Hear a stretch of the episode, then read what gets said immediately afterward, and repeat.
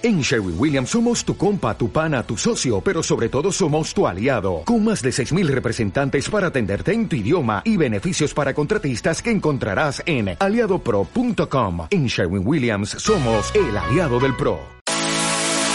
De construcción no es igual para todos.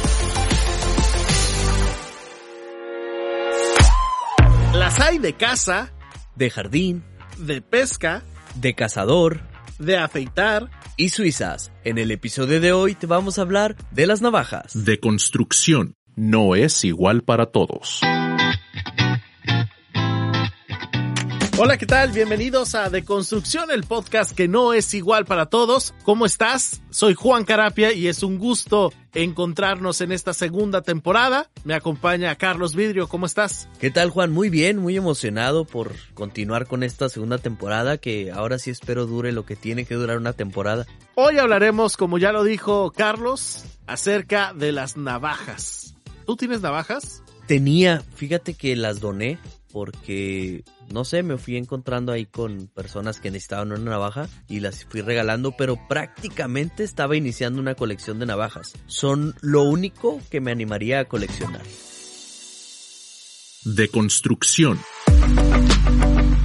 Oye Juan, Mándeme. ¿y tú usas o has usado navajas? Fíjate que me han regalado un par de navajas, las tengo, de hecho traigo una en mi mochila, creo que en muy pocas ocasiones las he usado. ¿Y como de qué tipo son las navajas que tienes? Es una navaja suiza, una multinavaja como le pueden llamar por ahí. Es una navaja de bolsillo, aquella que tiene evidentemente la navajita, una entrada de desarmador de cruz, un destapador y cositas así, como muy básicas. Que es como de las navajas más famosas que más tarde hablaremos de eso a profundidad, lo vamos a dejar hasta aquí. Tú sabías que hay muchos tipos de navaja, por supuesto, ¿no?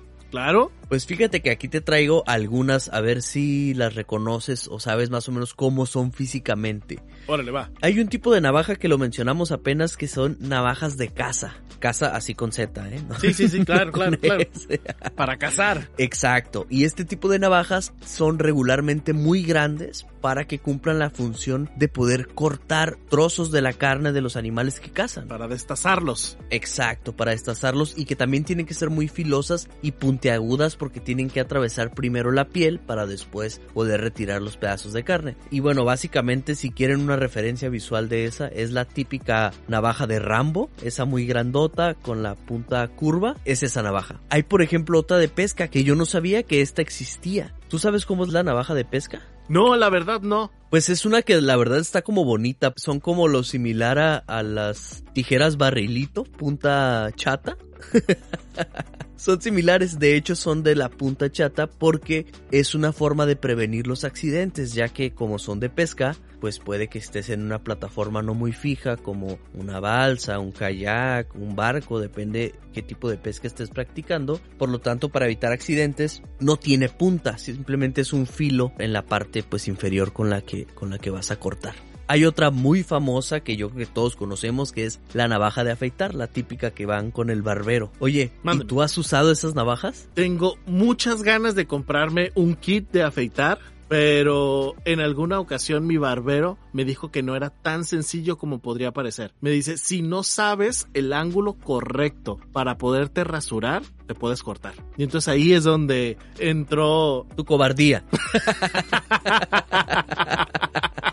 Prefiero ser bastante cauteloso y claro. primero tomar un cursito y saber de qué forma se agarra para después no tener ahí una, una cicatriz tipo Scarface. Claro, pues fíjate que yo sí soy muy aventurero y hace tiempo me compré una y practiqué con mi pierna. Ok, ¿y quedó lisita, lisita, lisita? Sí, la verdad es que no me corté, o sea, no, no fue una herida significativa, obviamente sí me hice algunos tallones pequeñitos, pero la verdad es que con práctica no es tan difícil, ¿eh? O sea, si hay que tener mucho cuidado, no me atrevería a usarla en alguien más que no sea en mí mismo, pero yo sí la uso y aprendí solo. Digo, no recomiendo que lo hagan, mejor vayan con el barbero o tomen un curso para especializarse, pero yo sí aprendí así, me puse jabón en la pierna y me la dejé bien pelona y ya con eso decidí este seguirlo utilizando. Pero acá el bravazo, ¿eh? Sí, sí, sí, sí. Digo, Eh, porque ni siquiera, no sé, este, espuma para afeitar o... Bueno, ya, ya después cuando la usé en el rostro, ya me compré la espuma para afeitar y me pongo la toalla antes y demás. Que de hecho, sí me fui muy extremo porque hasta en la cabeza la usé, porque no sé si sabes que a veces yo me rasuro, vaya, me hago el mohawk, pero rasurado de los lados y lo llegué a usar así. Pero bueno, no, no lo intenten en su casa. Que además ni siquiera queda bien, la verdad no vale la pena, ¿eh? nada más es por ocioso. Además ir al barbero, bueno, en tiempos que se puede ir al barbero, es como algo entretenido, ¿no? Es algo, a mí me gusta mucho, yo lo disfruto. Es muy relajante. El mismo vato me dice, saludos a Misael, llegó la hora de dormirte y tras te avientan hacia atrás en la silla y la verdad es que a gusto y luego llega una chica y te da masajito en la mano. No, no, no, no, una cosa fabulosa. Sí, fíjate que es como una experiencia muy relajante. Para mí es una pausa en el día que vale la pena. Disfrutar el rato. Yo regularmente cuando voy a ir a la barbería sí me tomo como la tarde libre y a lo mejor de ahí a comer y como que haces tu tarde amena, un buen break para consentirnos, ¿no? Efectivamente, mi chavo. Que además es, es interesante, tanto que nos gusta analizar ahí como la publicidad y demás, pues el consumo últimamente de barberías y productos de belleza masculinos pues han sido realmente nuevos, ¿no? Es nueva esta tendencia del hombre a cuidarse y a, dedicarse tanto en lo común. Digo, existían en los por ahí de los 2010 surgió como el boom de lo metrosexual, pero tenía más que ver como con el modelaje o con la estética del cuerpo, más en términos de deportivos y verte musculoso y demás. Y ahora, bueno, uno así con su pancita y y, sin meterte como tanto en eso, pues sí, de lo que tienes, pues te sacas algo de provecho. Exactamente. Digamos que dejamos de lado el estereotipo del caballero metrosexual que acudía a estas clínicas de belleza para verse bien, a ir realmente al barbero y sentirte realmente bien. No importa el aspecto físico que tengas, si tienes un cuerpo de gimnasio o un cuerpo chelero, pues como muchos de nosotros, o pasaditos de peso. Va, da exactamente lo mismo, ¿no? El punto es vivir la experiencia y sentirte bien contigo. Deconstrucción no es igual para todos.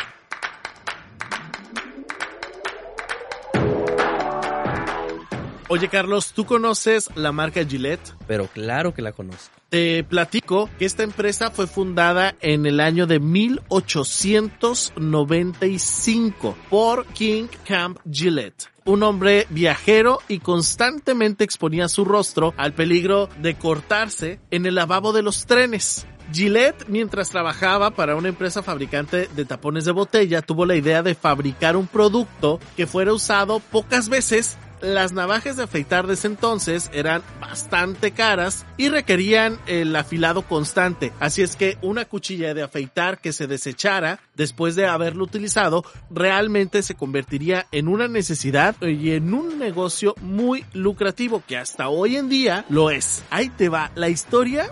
Está chidísima. Bueno, pues para vender su producto, Gillette fundó una empresa llamada American Safety Razor Company el 28 de septiembre de 1901, pero durante la Primera Guerra Mundial, Gillette contrató con las Fuerzas Armadas de los Estados Unidos el suministro de maquinillas y hojas de esta marca a cada hombre listado para ir a Europa. Al terminar la guerra, alrededor de 3.5 millones de maquinillas y 32 millones de cuchillas de afeitar fueron entregadas a militares jóvenes, haciéndolos cambiarse al afeitado con maquinillas de esta marca. Con el paso del tiempo, hoy en día la marca Gillette pertenece a Procter Gamble, una de las marcas más fuertes de productos para el aseo personal y otras tantas. Y que ya hemos hablado de ellos. Exacto. Eh, cuando hablamos es, del jabón, por lo menos me acuerdo. Es la segunda vez que lo tratamos aquí en Deconstrucción. A finales del siglo XX, Gillette introdujo las maquinillas de hoja múltiple. A finales de 1990 lanzó la muy conocida Gillette Match 3, que hasta la fecha hoy es su producto estrella. ¿Quieres datos curiosos de la marca? Como ya lo mencioné, pues Gillette Match 3 es el producto por excelencia de ellos, pero también tienen su versión para mujer. Se llama Venus, exactamente. Es con el que yo me rasuro cuando uso Gillette. No, les digo. Gillette ha expandido su mercado, pues no solamente fabrica los rastrillos para afeitar, sino también tiene cremas, desodorantes, aftershave, geles y en muchos lugares perfumes. Marca Gillette. ¿En serio? Sí. Órale. Dato curioso, Gillette es la marca de rastrillos mejor posicionada a nivel mundial. Pero hay un país al que no puede entrar. Ah, caray. O al que es muy difícil que lo acepten. Ah, esa no te la sabías, ¿verdad? No. ¿Y ese país cuál es? Este país es Japón, donde Chic es la marca número uno de este lugar.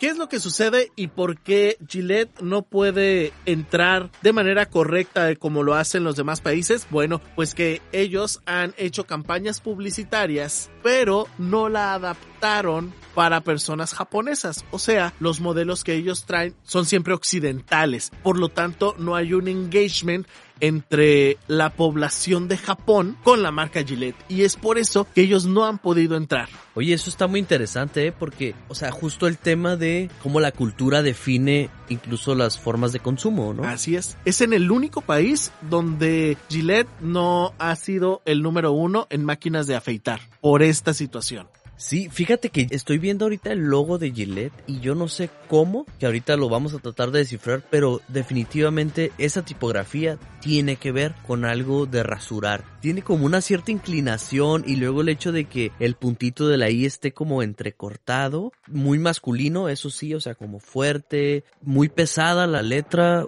y sobre todo como muy cuadrada. Claro, y algunas hasta con un degradado también ahí para darle brillo como del metal de la navaja una, una cosa así, ¿no? De las cuchillas. En términos de publicidad, Gillette sacó una campaña de marketing que tiene que ver con la concepción de la masculinidad. Está muy interesante porque lo que explora es lo normalizado que está los clichés en el hombre, es decir, la violencia entre hombres, la violencia hacia la forma en la que nos referimos como hombres a las mujeres y bueno, escala de tal manera en este comercial que más bien parece una especie de cortometraje de no ficción, una cosa así, termina escalando hasta en el acoso sexual hacia las mujeres en este caso. Causó algo de controversia, pero personalmente ya lo vi y además de que la producción pues obviamente es de gran calidad, me parece que de lo más destacado es la música que te lleva de la mano con la historia y que va creciendo, con escalando junto con la intensidad de lo que estamos viendo en la escena. Y bueno, lo que propone en este comercial Gillette es evidenciemos que como hombres nos hemos estado violentando a nosotros mismos, eh, incluso con lo que se puede y lo que no se puede hacer, con el hecho de cómo te tienes que ver y vestir y expresar si eres hombre, hasta llevarlo a la violencia contra la mujer. Es muy interesante porque cuando hablamos de, violencia y de violencia de género, pues para que haya una víctima siempre hay un victimario, ¿no? Hay alguien que perpetúa eso y una forma muy interesante de verlo es cómo nosotros mismos estamos reproduciendo esa violencia, más allá de llegar al momento de hacerlo, antes de llegar a ser violento ya de manera física o una agresividad que ya deje una, una huella permanente, pues antes de eso también somos como microviolentos, ¿no?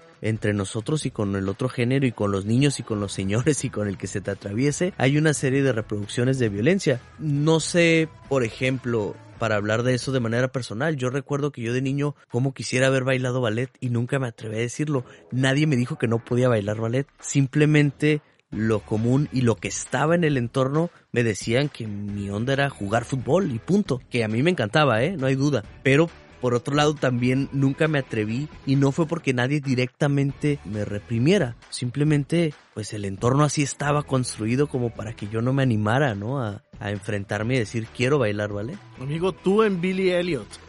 Oye, imagínate, maravilloso. Es que es la realidad y estoy seguro que hay muchas personas que pudieron explorar este lado que comúnmente se le conoce como el femenino, que no necesariamente tiene por qué ser un lado femenino, sino simplemente un lado distinto al que estamos acostumbrados a ver en los hombres. ¿no? Así es. Fuera de los clichés. Entonces creo que hay un aplauso porque es como la respuesta o la contraparte de lo que platicamos en el episodio del jabón con la publicidad de Dove. No es igual para todos.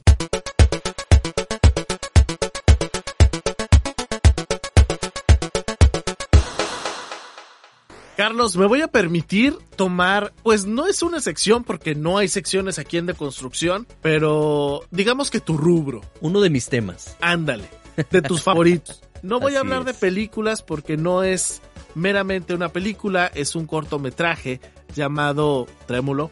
Este cortometraje lo pueden ver libremente en YouTube, lo pueden buscar así como Trémulo, y es la historia de un par de jóvenes, específicamente de uno. Ahí les va. Pues resulta que este joven trabaja en una barbería en donde su jefe es su padrino y una noche al terminar la jornada, este joven se queda en la barbería a limpiar y asear para que en la mañana siguiente pues ya estuviera todo de manera correcta. Pues resulta que cuando el joven se queda solo, llega un soldado y le toca la puerta diciéndole que si por favor le podía cortar el cabello. Él le dice que no es barbero, pero el joven militar insiste en que por favor le haga el corte y él se decide hacerle un corte de cabello a este soldado. Pues de ahí empiezan a platicar el joven bastante introvertido, vamos a ponerle de esa forma, y de repente empieza una conversación, de repente el muchacho pone algo de música, el joven empieza a bailar, se empiezan a coquetear, se empiezan a hacer ojitos, y eso desencadena una historia de amor de una noche. Que además tiene muy buen sonido, ¿eh? Yo lo escuché y es, es muy buena la musicalización. También el sonido está bueno. Que me hubiera gustado que metieran Yo no sé mañana, quedaría perfectamente, ¿no? Oye, de veras, ¿eh? Sugerencia para el, el para el corte del director. De hecho, me gusta mucho leer los comentarios de YouTube porque empieza la gente a decir miles de cosas. Y entonces, la verdad es que la historia está muy buena. Eh, el final no se los voy a spoilerear. No, para que lo vean, porque está en YouTube y vale la pena verlo, o sea, está bien. Además, no está tan largo, dura 19.55, 20 minutos. No es prácticamente nada. Es del 2018, probablemente ya algunos ya lo vieron. No les voy a contar el final porque, porque ahí es en donde probablemente algunos echen la lágrima, así como un servidor. Pero uno, uno de los comentarios de YouTube decía, esperamos la segunda parte porque no supimos en qué quedó. Ok. Final abierto. Pues sí y no. Pero está muy interesante, está, está bonita la historia de este par de jóvenes. Oye, Juan, ¿te puedo hacer una pregunta que nada que ver con las navajas? A ver, échale. ¿Qué fue lo último que te hizo llorar de producciones audiovisuales? Serie, película, novela, lo que veas. Serie, película, novela que me hizo llorar. Ándale. Ah, ya sé, ya sé cuál. La película de Soul de Disney. Ah, claro. qué Y está sí. súper, súper bonita.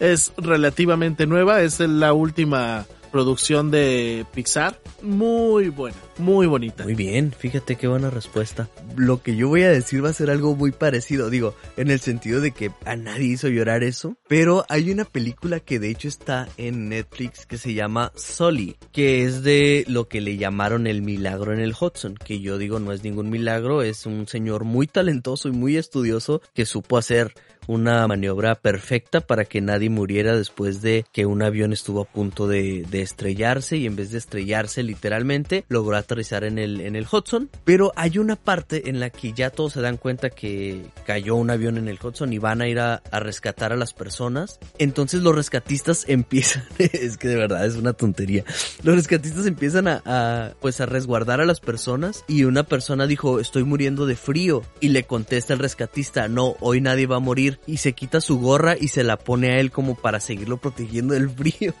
Y esa acción me sacó las lágrimas, de verdad. No es una película es una película que he visto muchas veces porque me parece realmente muy muy buena, pero el otro día que vi esa escena en la que el rescatista le pone su gorra, una, una gorra así normal, a la otra persona. No sé por qué me sacó las lágrimas.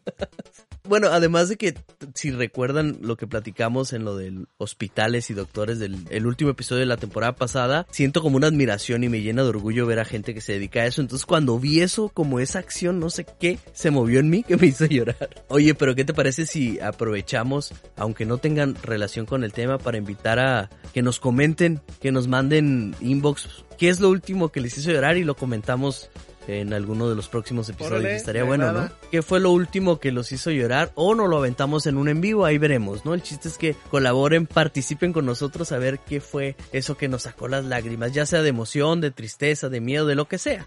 Pero habl- hablamos de series o películas o algo similar, ¿verdad? Sí, claro, claro, claro. En- de alguna producción de algún tipo, un videojuego, si lloraron con Candy Crush, algo así, algo de entretenimiento. De frustración, yo creo que más de uno sí ha llorado con Candy Crush de frustración, ¿eh? Fácil. Bueno, estaría muy chistoso, digo, y no por quererme burlar, pero poco común. Bueno. Pongámosle así. Deconstrucción no es igual para todos. Fíjate, Juan, que voy a cambiar un poquito el tema como si no hemos sido divergentes hoy, ¿no? voy a incluir otro tema que no son navajas, sino cuchillos. ¿Y para qué es para lo que más se usa un cuchillo en este mundo? Pues, supongo que para cocinar. Claro, hay una serie documental que se llama Paisano que está en Netflix. Habla sobre las profesiones, digamos, de los artesanos argentinos. Por ahí se van a encontrar a los hogueros, a los asaderos, a las tejedoras, de hecho hasta los cantores también, que Argentina es uno de los lugares en los que más se acostumbra la trova como un medio de comunicación entre las culturas y entre los pueblos. Se hacen mucho eh, milongas, que son como una especie de lo que para nosotros son los corridos, ellos se hacen sus historias, como lo, lo meto con calzador en este, en este divergente programa, pues los hogueros y los asaderos son de las personas que más atesoran sus cuchillos. No sé si sabías esto, que ellos prácticamente tienen un cuchillo y literal lo traen a su costado siempre porque se lo ponen sobre el cinto, ahí lo traen en la cintura. Su cuchillo es una de las cosas que más cuidan, lo lavan y lo secan muy bien para que no se les oxide, lo afilan todo el tiempo. Hablando específicamente de la serie, es una serie documental. La verdad se la recomiendo mucho, está completita en YouTube. Se van a aventar unas varias horas muy entretenidos. Si les gusta en general el cine, tiene un lenguaje muy, muy sutil. Es un tanto preciosista en cuanto a vas a encontrarte por ahí muchos paisajes muy bellos de campo. Aunque les tengo que advertir que si ustedes son muy sensibles con temas de los animalitos, pues brínquense el de sogueros y el de y el de asaderos precisamente, porque sogueros, bueno, se hace con piel de animales y asaderos pues evidentemente tiene que ver con el sacrificio animal. Deconstrucción no es igual para todos. Carlos, ¿Qué onda? tres palabras que tengan que ver con navajas. Lana sube, lana baja y el viejito la trabaja. Esta respuesta sí que fue buena, ¿eh? Hoy sí me merezco un premio. Te la rifaste, men. Sí, claro. Eso, un llavero, porque creo que el mejor llavero del mundo son las navajas. Esas navajitas pequeñas, es- es- recordé rápido eso. Y por último, el collage, que aprovecho para meter un gol. Fíjate, hoy ando muy, muy, muy hábil. Porque aprovecho para hacer promoción www.caetvidrio.com por ahí van a ver muchos de los collages que yo hago el que es en lo único en lo que realmente aplico el uso de una navaja que es pues para cortar ahí que, que la letrita, que el ojito, ya sabes, ¿no? Pues entre, la neta es que este vato se la rifa. No es porque sea mi compa, pero sí. Sí están bien chidas. Prácticamente con esto llegamos al final de este episodio de, de construcción de navajas. Muchas gracias. Un episodio muy cortado, pero divertido. Gracias por tu tiempo, por tu atención. Nos escuchamos en el próximo episodio de Deconstrucción porque no es igual para todos. Deconstrucción no es igual para todos. Síguenos en Spotify, iTunes, iVox, Deezer y Facebook.